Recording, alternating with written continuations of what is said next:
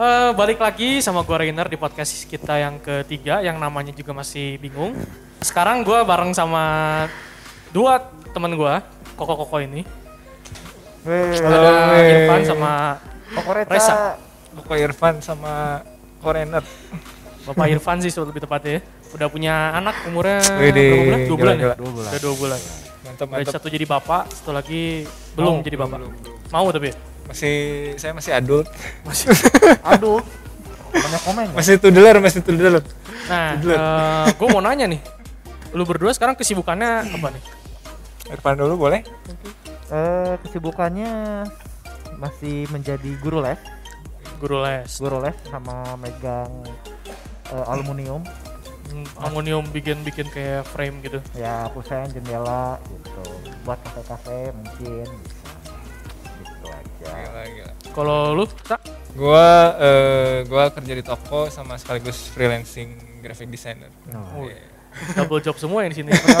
Ya. Karena kebutuhan teman-teman. Gaji dari ke tempat tidak cukup.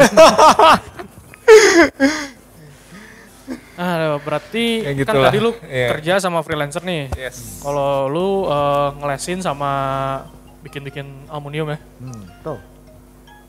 berarti nggak nyambung sama kuliah lu dong sebenarnya.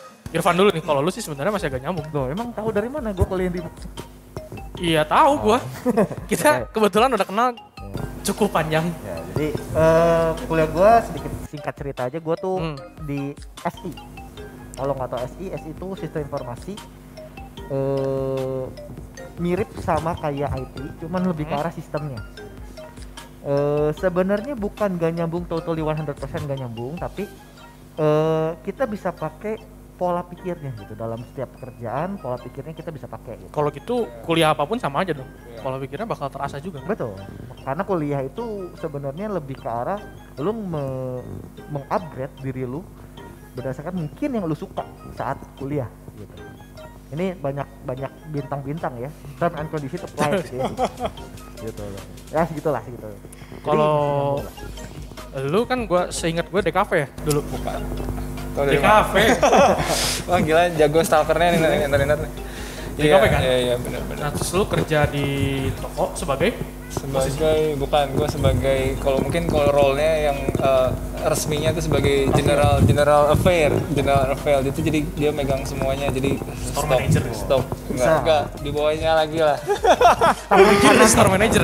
tangan kanan itu eh, pegang stoknya iya, barcode-nya iya, terus pokoknya tentang per, tentang per item produk-produk lah pokoknya gitu. ngurus semua lah berarti lu. kadang gue kalau ada event di toko tuh kayak misalkan ulang tahun gitu kan sama imlek gitu kan nah gue tuh kadang suka megang bagian publikasinya juga doku, apa promosinya juga juga gitu. desain juga gitu. Dan freelance eh, graphic designer. ya jadi eh, kalau misalkan kasarnya tuh jadi gue tuh oh itu kasar ya jam 7 sampai jam eh jam 8 sampai jam 4 itu kerja jam 4 sampai malamnya lagi tuh lanjut kerja lagi wah luar biasa Hmm, berarti eh, kenapa nggak yang tadi lu freelance lu sekarang apa sebagai graphic designer nggak dijadiin kerjaan utama lu? Nah itu panjang ceritanya gue ceritain mungkin dari awal kuliah panjang kan? Kalau gue ceritain dari awal kuliah. Ya singkatnya aja sih. Aja lah. Singkatnya. Mungkin aja, singkatnya sih eh, dulu sih karena gue mungkin eh, pengen ngambil kerjaan yang fokus di desain itu di itulah Indonesia itu kan kayak kurang penghargaannya untuk eh, yang bidang-bidang kreatif industri kreatif tuh kurang gitu dan Saat itu. saat itu gitu. Nggak kayak sekarang sekarang kan udah beda kan udah ada digital marketing udah ada eh, semuanya udah serba digital udah ada serba promotion by Instagram eh, AdSense gitu kan. Sekarang beda. Kalau dulu tuh beda banget. Nah waktu itu karena gue mikirnya eh, karena nggak ada pekerjaan yang sesuai dengan yang gue mau gitu pada saat itu jadi akhirnya gue memutuskan untuk mengambil yang istilahnya yang dibilang yang kurang lebih gue bisa gue kerjain tapi selagi gue bisa ngerjain itu gue bisa ngerjain hal yang bisa gue suka juga gitu yang bisa sesuai dengan kuliahnya gue gitu jurusannya gue gitu jadi gue ngambil itu apa sih? Berarti kalau bisa gua eh, ambil kesimpulan pendeknya, passion lu sebenarnya tuh di dunia desain grafis kan? Ya, as a designer atau apa? passion sih kalau dibilang passion eh, jujur eh, udah banyak banget gitu ya kalau dibilang passion sih soalnya eh, kalau buat gue sendiri ya passion itu kayak es eh, kayak apa ya kayak nggak bisa dibilang kayak cuma satu gitu. Kalau gue kalau gue eh, musik gue suka. Eh, foto gue suka. Desain juga suka gitu gambar suka gitu kan. Terus kalau misalkan eh, apa ya nulis nulis nulis nulis gitu as a writer gitu itu juga suka gitu. Nah tapi kan gue sadar kalau ternyata passion itu tidak bisa mencukupi eh, kehidupan lu gitu kan ada tanggung jawab yang lebih yang harus lu lakuin gitu kan. Gini mungkin kasarnya eh, passion itu kan yang kita suka kan. Iya, tapi tidak selalu dunia butuhkan kan. Betul. tidak selalu dunia mau bayar passion kan ya kan. Nah itu. Makanya gue berpikir apa ya harus ada balancing antara kedua itu gitu. Atau enggak eh, pekerjaan yang bukan passion lu itu bisa mensupport apa yang jadi passion lu sehingga nanti di akhirnya itu bisa jadi apa ya bisa jadi pekerjaan utama gitu Berarti lu ke arah sana gitu. ya Lu- ya mungkin lu, lu gitu, mencoba gitu. buat yes eh, ke depannya hidup lu tuh eh, bisa hidup dari passion lu sendiri gitu. ya ya Dan Juga tapi gitu. masih masih inilah ya, masih menuju ke sana masih proses masih berproses kali kalau lu sekarang bapak Apa ya? ya sama dari kerjaan utama lu kasusnya sih menurut gua agak beda ya karena dia kan kalau si eh, Reza kan dia masih inilah ya masih dari jurusan kuliahnya sampai sekarang kerjaan sampingannya masih ada irisannya banyak ya sana ya. Hmm. dari DKV lu jadi eh, desain Oke. grafis kalau lu kan sekarang tadi yang lu bilang kan tadi lu guru les Mhm. sudah sama ngerjain kusen tuh Aluminium. betul. tapi kuliah lu kan tadi eh, Sistem- SI tuh Ya, SI lah. kita, kita sejurusan Sejurusan. beda angkatan Lulusnya bareng tapi ya. berarti Berarti berarti siapa yang lama ya gue cepet sih, dua tahun. nah tapi kan tah, tadi dari jurusan lu kuliah lu SI terus lu sekarang kerjanya yang tadi lu sebut Hmm. Ap- lu sempat mencoba nggak lu mau kerja yang eh, sesuai dengan jurusan kuliah lu gitu oh gue mau coba jadi eh, programmer gue mau jadi analis atau apa pun lah itu Oke, jadi sebenarnya oke sedikit cerita aja ya. Jadi eh, dulu masuk di IT. Pertama tuh eh, stay gitu ya. Jadi eh, ada satu fakultas stay itu membawahi lima jurusan. Buat masuk ke sana itu karena senang main game sebenarnya. Jadi karena senang main game, senang komputer gitu. Jadi masuknya ke sana. Setelah masuk ke sana ternyata gue nggak cocok dengan yang namanya coding. Ya sama coding gue nggak cocok dan di situ cuma ada dua jurusan utama kalau nggak IT elektro. Sisanya yang lain tuh kayak eh, SI-nya gitu. SI terus ada tenaga listrik power gitu sama telkom telekomunikasi. Nah dari sana ternyata gue nggak cocok di IT nggak cocok di elektro. Gue lebih masuk ke arah sistem. Jadi akhirnya gue masuk ke sistem. Nah singkat cerita dia dari sana eh gue mungkin bukan dibilang salah jurusan tapi gue menikmati dengan cara pola pikir secara general secara luas gitu. Jadi gue melihat segala sesuatu dari secara sudut luas pandang. betul gitu. Jadi ngeliatnya dari secara sistemnya seperti apa jalannya seperti apa. Tapi lu sempet ngerasa di awal kuliah gitu? Mhm. wah gue salah jurusan nih. Gue harusnya nggak kuliah ini. Itu- soalnya jujur aja kalau gue gue sempat ngerasa kayak gitu. Hmm. gue awal kuliah gue mulai kuliah kayaknya kok bukan gue banget gitu. Tapi gue pun nggak tahu yang gue banget tuh apa. Gue juga nggak tahu Nah, itulah proses saat kita kuliah gitu. Jadi saat kita kuliah kita menemukan sebenarnya gue tuh sukanya di mana. Itu adalah passion gitu. Tadi kalau sempat Hmm. disebut sama Abang Reza itu passion gitu ya. Jadi kita kita explore passion itu mungkin bisa ketemu bisa ketemu saat kuliah, bisa ya. bisa Bisa juga di luar itu ya. Jadi Hmm. nah, ternyata selain dari situ gue termasuk seneng teaching ngajar. jadi lu baru menemukan eh, lu suka mengajar berarti ngajar itu salah satu passion lu bisa lu Betul, bilang. betul. Salah satu lu passion gue adalah di tengah-tengah masa-masa kuliah lu? Betul gitu nah dari situ singkat cerita juga akhirnya gue jadi guru. Yang notabene sebenarnya jauh banget sama ini. Hmm. gue sempet jadi guru fisika gitu. Walaupun kalau dilihat sekarang ya gue nyambung lagi karena gue sekarang tetap jadi guru les gitu ya. Mata pelajaran yang nyambung juga gitu. Tapi secara sederhananya apa yang lu kuliahkan itu enggak ya mungkin kalau secara ini enggak pakai secara full lah. At least 10 sampai 30 persen lu masih bisa dipakai dalam kerjaan nyata lu saat ini apa pun gitu. At least pola pikirnya lah gitu sih. Hmm, soalnya banyak orang-orang eh, di luar sana termasuk gua gitu Hmm. ngerasa waktu kuliah merasa salah jurusan. Atau ya bukan bukan bidang gua lah. Dan waktu lu mau pindah jurusan pun nggak pindah pindah pindah jurusan lah ya udah telat Iya. Ya. udah gue udah di tengah jalan gitu ya akhirnya kan banyak orang dipaksain tuh ya udahlah gue gue paksain pokoknya beres gitu Iya. dan begitu beres eh, bakal orang-orang kayak gitu bakal dihadapkan dengan dua pilihan gitu. lu mau kuliah eh lu mau kerja yang sesuai dengan kuliah lu di mana yang lu lulusnya juga dipaksain atau lu mau melakukan sesuatu yaitu kerjaan atau biar usaha yang memang eh, passion lu Hmm. Dan itu menurut gue itu dua pilihan yang cukup sulit. Karena lu mau mencoba hal-hal di luar eh, perkuliahan lu sekolah formal lu pastinya kan lu ada ketakutan kayak gue mampu nggak? Iya. knowledge gue cukup nggak sih buat ngerjain ini atau gue kerja di bidang yang memang 180 derajat banget lah bisa dibilang. Atau ya orang akhirnya ambil aman ambil ker- cari kerjaan yang kira-kira masih nyerempet nyerempet kuliahannya lah. Dan di mana orang itu sebenarnya kan tadi udah gak suka tuh kerja lagi hal yang sebidang bakal lebih kesiksa lagi kan Hmm. kayak gue kerja itu cuman rushing for the weekend gitu ya cuman nunggu jumat nunggu jumat nunggu jumat ya. Nunggu gajian juga. Iya, nunggu Friday ya. banyak yang kayak gitu loh dan I see, I see, I see. case itu eh, sebagian besar nggak sedikit orang yang bisa mungkin kayak bang Reza gitu ya lu memang udah seneng desain lu kuliahnya juga desain dan kerja juga sekarang yang puji Tuhan masih ada bisa Lumayan. nyambung nyambungnya lah walaupun Lumayan. as a freelancer ya. yes. Nah, eh, dari apa ya dari perjalanan hidup orang-orang kayak gitu, dan juga bakal menurut gue ini eh, bakal menimbulkan yang disebutnya bahasa kerennya sekarang tuh quarter life crisis. Oh iya iya quarter life crisis tuh ya. Kayak Lagi zaman juga di milenial sekarang tuh ya. lagi banyak semua kayak gitu. Lagi zaman. Mungkin termasuk gue.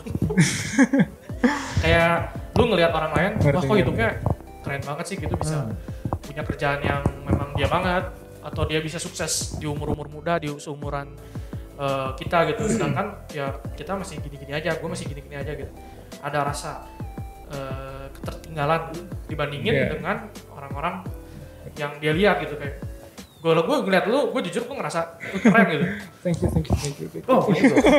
Keren banget ya. karena Gas. Dia masih lu masih bisa nemu yang apa ya masih bisa nemu yang passion lu di Hmm. yang bisa lu kerjain sekarang gitu. Kalau gue, gue jujur nggak belum, gue belum belum bisa ngerjain apa yang gue suka gitu. Jadi gue ngerjain emang yang apa yang sesuai dengan eh, perkuliahan gue dulu. Betul betul. Nah paling kalau gue boleh ngasih pendapat ke teman-teman segini mungkin eh, ada tuh kan ada di ada di persimpangan itu kan antara lu harus mengerjakan apa passion lu atau lu harus eh, melanjut apa eh, bekerja dengan yang tidak lu suka gitu kan? Hmm. dua-dua itu kan yang lu Iya. eh, apa ri- keresahan lu gitu Iya. kan? Atau keresahan teman-teman juga mungkin ada yang sama gitu. Tapi kalau gue boleh saran sih ini mungkin menurut gue ya menurut gue tapi mungkin membantu beberapa teman-teman juga. Yang pertama mesti dicek adalah eh, kondisi finansial lu karena itu menentukan eh, ke mana lu akan bisa melangkah dari kondisi finansial misalkan kondisi finansial lu ternyata eh, orang tua udah nge-support lu semenjak udah beres lu kuliah udah lulus. Jadi as lu udah udah bekerja tuh lu, lu udah nggak disupport lagi. Duit jajan duit eh, makan. Jadi lu harus berdikari sendiri. Nah saran gua dari situ adalah lu kerja dengan apa yang udah yang lu bisa gitu. Misalkan kalau lu ternyata udah udah terlanjur ngambil kuliah akunting gitu teman-teman udah ngalanjur akunting ya udah aja sekarang kerja yang yang mungkin range-nya yang nggak usah susah-susah banget gitu ambil yang standar-standar aja gitu se- sebagai akunting nah itu ambil akunting nah setelah lu udah bisa eh, finansialnya udah bisa berdikari tercukupi sendiri gitu kan nah perlahan-lahan itu kan lu bisa melanjutkan apa yang explore untuk eh, melakukan apa yang lu passionin gitu apa yang lu suka gitu Hmm, tapi sorry gue Nah. potong. oke Berarti Hmm. Dari kasus tadi misalnya ada si X ini, bapak Iya. X ini dia nggak suka akunting, dia kuliah Iya, akunting, iya. padahal bukan passionnya terus dari saran lu kan ambil dulu Iya. kerjaan yang memang sesuai sama eh, pendidikan formalnya tuh. Iya. itu kan ambil waktu tuh kerja kan misalnya ambil ya tiga tahun empat tahun dua baru tadi dari lu bilang explore yang memang yang dia suka. suka iya nah berarti ada keterlambatan tuh kayak kalau buat gue ya? kalau kalau buat gue Ya ya lu ngerti kan maksudnya? Iya ngerti ngerti. Eh, keterlambatan itu maksud buat gue selama di bawah umur 30 ya nggak masalah sih kata gue. Karena waktu umur umur 20 itu adalah emang umur waktu buat, buat lu mengenal diri gitu kan, buat lu mengeksplor diri lu kan. Ketika lu udah tahu diri lu ke mana, nah dari situ kan lu nggak ada resiko gue harus makan apa besok, gue harus eh, itu karena lu udah bekerja gitu kan, iya nggak sih? Ya. tanggung jawab lu secara responsibility-nya lu udah tercukupi gitu. Maksudnya lu nggak perlu mikir eh, kan kalau ada yang orang yang maksudnya fokus ke passion aja gitu ya. Gue pokoknya pengen jadi penyanyi gitu kan. Walaupun gak ada duitnya dia tetap maksain. Besok lu makan apa gitu. ya kan mendingan lu kerja dulu gitu kan. Yang sesuai dengan mungkin kuliah lu atau mungkin yang lu bisa gitu dibayar mungkin ya kasar-kasarnya UMR gitu kan. Nah dari situ kan lu bisa nabung gitu kan. Dari nabung-nabung itu lu bisa eksplor. Keterlambatan itu buat gue sih nggak jadi masalah sih. Iya. Daripada lu apa maksain tapi dengan kondisi yang udah pas-pasan gitu. Kayak istilahnya lu nggak bertanggung jawab sih kalau kata gue, ya nggak? menarik, Kata menarik. gue. Ini menarik. Dan kalau no, kalau gue mau notice sedikit ke Bible gitu ya, eh, kita belajar di Bible juga. Kan ini kan podcast religi kan. nah, ini eh, kalau gue notice di Bible, kalian pada notice nggak sih kalau Tuhan Yesus ngajarin hal yang sama gitu kan? Ketika dia menginjak umur 12 tahun, apa sih yang dia lakuin? Kerja kan? As a carpenter, tukang kayu gitu. Sampai mungkin nggak kerja dulu Ya mungkin sekolah dulu gitu kan, tapi kan dia di umur 12 ya mungkin tadi tadi di sana udah lumayan pendidikannya udah oke gitu. Dan dia kerja tukang kayu. Dan tukang kayunya itu kan dia nggak nggak tahu sih kalau ini yang gua tahu ya maksudnya. Dia tuh bekerja sebagai tukang kayu terus nggak salah-salah kan dia tuh punya gelar apa ya? Pokoknya arsitek kalau di terjemahan di Yahudi yang gitu. Sampai umur 33 kan 30 sama umur 30. Kenapa umur 30? Karena tradisi Yahudi itu baru boleh untuk seorang dibilang rabi itu pada umur 30 tahun kan. Nah, barulah dia melakukan panggilannya gitu kan, callingnya sebagai pengajar, sebagai jadi guru, jadi rabi gitu kan.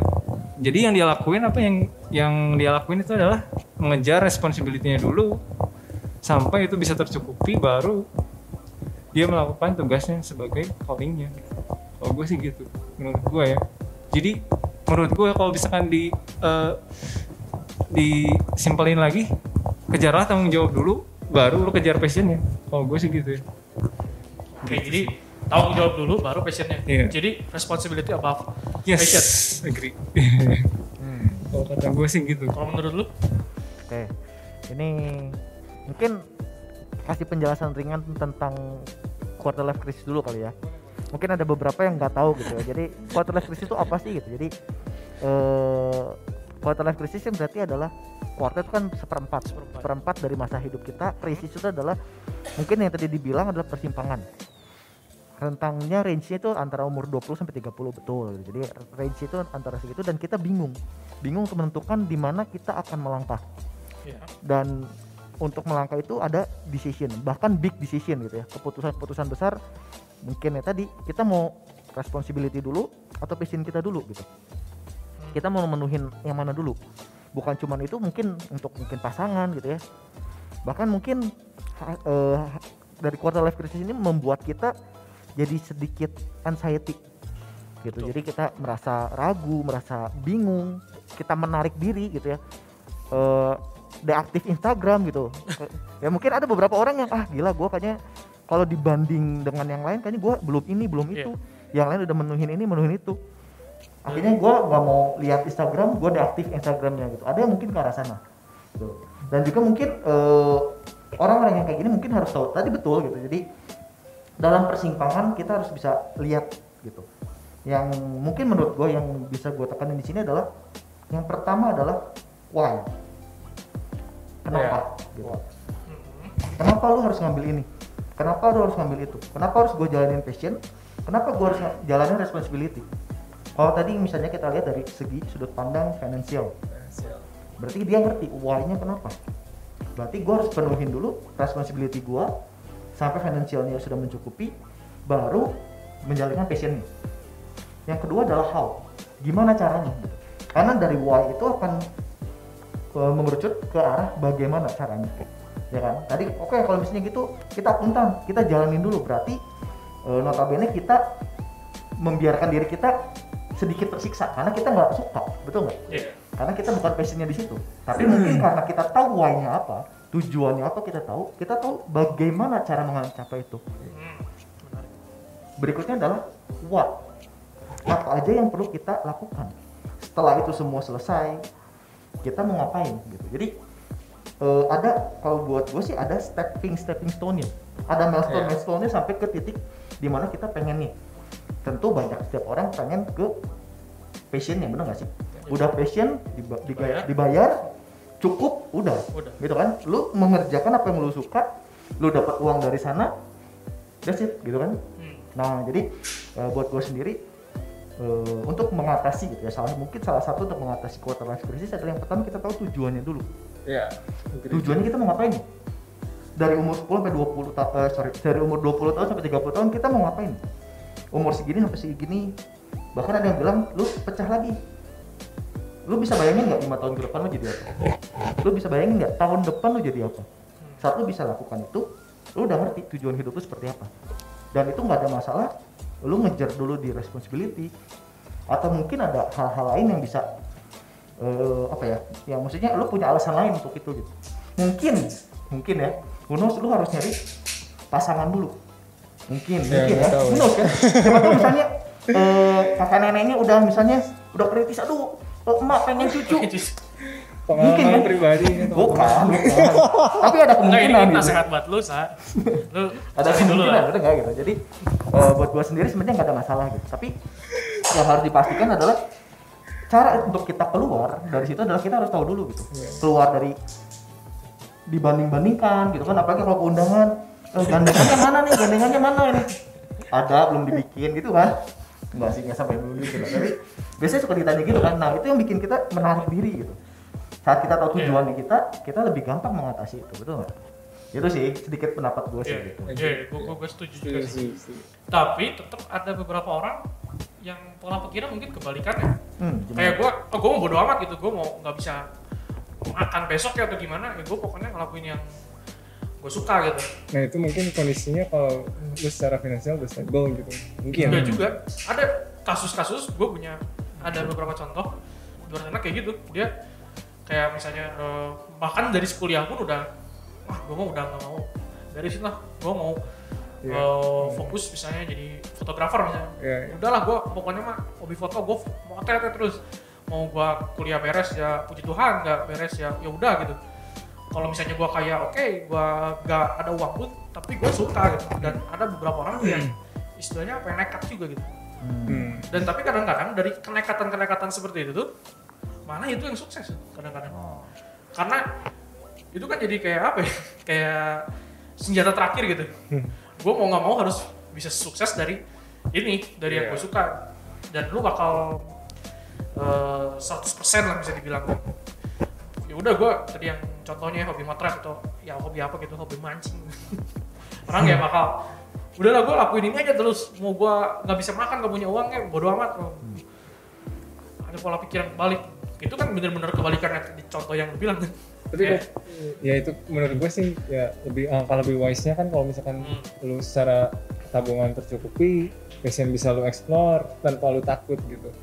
Ya mungkin pendapat orang ada yang berbeda mungkin mungkin ada yang ekstrim gitu mungkin gitu mungkin ada, ada aja bukan gitu. mungkin ada memang Eh, ya, emang ada aja gitu cuman kalau buat gue sendiri sih gue lebih memilih untuk yang bisa aman ya. nyimbangin dua itu gitu. ya gue. lebih lebih, lebih Iya. eh, cuma main aman jadi walaupun gua nggak ngerjain passion gua gua at least masih hidup gitu Iya. besok gua mau mau ganti handphone masih bisa tapi orang-orang kayak gitu menarik sebenarnya dia udah tahu why-nya benar nggak sih iya dia tahu uh, goalsnya tuh apa goalsnya dia udah tahu benar tapi dia ambil cara yang ekstrim gitu Nah, cuman maksudnya kita nggak bisa memukul rata bahwa mungkin yang dikatakan Reza 100% Hmm. betul. Iya. Karena ini nggak setiap orang dan ini bisa beda-beda dong. iya Tergantung dengan latar belakangnya, gitu. Iya. kondisi finansial mungkin, Iya.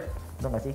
Kondisi kerjaannya seperti apa gitu. Jadi ini depends-nya banyak banget variable X yang yang maksudnya perlu dilihat gitu. Tapi kalau buat gue sendiri, mungkin orang-orang yang seperti itu dia udah ngerti tujuannya seperti apa dan mungkin banget dia eh, dia dia bilang ya oke lah gue ya pengen dari apa yang gue gua lakuin menghasilkan walaupun enggak mungkin nggak banyak sedikitnya berarti yang pertama maksudnya eh, orang yang yang seperti itu yang passion dulu dia mungkin mungkin dia akan ekstra akan ekstra mela- Iya. melakukan segala sesuatu Ya, maksudnya karena itu kan kayak ya itu titik darah penghabisan gitu Ya. gue mati mati sekalian tapi setidaknya maksudnya gue ya maksudnya eh, lu ngerti kan ya gue 100% di situ gue bakal mati-matian karena gak ada pegangan lagi gitu selain gue ngerjain hal itu ya, itu ya balik, kalau balik lagi adalah mungkin lu kalau sendiri masih bisa hmm. Ya, Betul ya? belum ada tanggungan. saat lu punya tanggungan lu nggak Iya. bakal bisa mikirin diri lu sendiri lu pasti mikirin orang lain yang bergantung sama lu Oke. benar gak sih lu nggak bisa maksudnya Oke. oke masih single masih fight alone oke hajar hajar aja bisa tapi saat lu mungkin punya pacar atau mungkin sudah menuju ke jenjang yang lebih serius mempersiapkan, Iya. mempersiapkan buat merit Ya. itu kan barengan itu kita harus bisa mikirin orang lain dong Hmm. benar nggak jadi balik lagi adalah eh, kita lihat situasi kondisinya itu kondisinya. iya Iya, iya. banyak banget eh, kemungkinannya gitu dan balik lagi ke sifat orang masing-masing kayak Iya. hmm. kayak lu kan sifat apa sih yang ENT Oh, itulah apa ENT. istilahnya WTF, Iya, ya. kayaknya ada beberapa orang yang punya uh, sifat dia berani ngambil langkah kayak gitu. Tapi ada beberapa juga kalau gue sendiri pun jujur gue nggak berani buat segila itu. Dia bisa gue bilang, gue sorry dia bisa gue bilang itu gila. Iya. Kayak kayak Terlalu ekstrim. iya kayak ah, gila lu besok mau mau ngapain kalau nggak punya duit? Karena memang ya uang bukan segalanya tapi segalanya pakai uang. betul Betul. kita setuju Iya, Kita butuh gue gue berani sih. Jadi hmm, dari obrolan singkat kita ada setengah jam nggak? Ada Lebih kali. Lebih. Ada. bisa gue simpulkan apa ya lu dalam hidup ini tuh bisa dua pendekatan. hmm. Lu pendekatan ya nekat bisa dibilang gua eh, dalam hidup ini kan ya, semua orang pasti pengen ngejar passionnya masing-masing betul kan kayak gue seneng musik atau ada yang seneng melukis ya pasti pengen suatu saat tuh passionnya bisa jadi penghasilan utamanya lah hidup dari situ dan bisa gue simpulkan tuh ada dua pendekatan. Pendekatan ekstrim dan pendekatan yang lebih moderat. Bener gak sih? Ada yang tadi bilang caranya si Reza dulu. Ya, apa, Kejar ya, responsibility dulu. yang penting kan tanggung jawabnya terpenuhi baru lu bisa explore passion. explore passion lu. Atau ada juga kasus yang tadi gue uh, sempat singgung juga ya gue mau udahlah langsung aja Hmm. gas gitu dua-duanya plus minus benar gitu jadi oh, oh satu lagi kalau saat lu mau ngejar responsibility set time mau berapa lama set time waktu waktu Waktu kita set setan. waktu jangka berapa waktu, berapa Ya. lama? lu mau berapa setan, lama? sumpah. 10 tahun 5 tahun kan ngejar ngejar dalam kutip ngumpulin modal baru lu ngejar passion Passion juga gitu sih kata gue. Lu juga harus ngasih waktu ini berapa yes tahun betul exactly sampai kalau sampai lu nggak berhasil lu Ya. harus mau nggak mau lu harus change Iya. gitu kecuali lu emang mau dalam kutip. Mau di, di, dikalah apa ya mungkin kalah bukan kalahkan apa ya? misalkan mau Itulah jadi dunia. youtuber gitu tapi selama 2 tahun dia belum dapat silver play button nah baru ganti mungkin gitu ya kalau Betul, setuju. ya, ya, jadi intinya ada dua pendekatan dan lu harus punya target utamanya gitu kayak lu mau eh, sampai umur berapa atau berapa Iya. tahun dari Yes. apa yang mau kerjain tuh harus goals lu harus jelas dulu baru lu bisa ngejar ke arah sana yes betul ini jelas dulu terakhir paling gue mau nambahin eh, rekomen buku buat teman-teman yang Oh. masih bingung ini buat yang suka baca. Bible. Eh, itu pertama itu first thing first. Yang gue pengen anjurin kalian buat teman baca buku baca buku adalah bukunya You Do You. Eh, pengarangnya namanya Alexandro Ruby. Ini bakal ngebahas lebih dalam tentang quarter life crisis tentang karir semuanya itu tentang persimpangan hidup tuh eh, dibahas tentang di sini jodoh juga ada di situ ya? Nggak ada sih. Oh, ada. Berarti- fokus karir. Oh fokus karir. Sama Oke, masa oke. depan gitu. Iya. oke sih kalau dari gue mah cukup kali ya. Ngomong-ngomong kita malam ini kalau dari lu sendiri cukup? Cukup Pak. betul. Oh cukup? Cukup? Oke. Tim cukup tim? Cukup ya udah. Sampai jumpa di podcast selanjutnya. Bye Bye. bye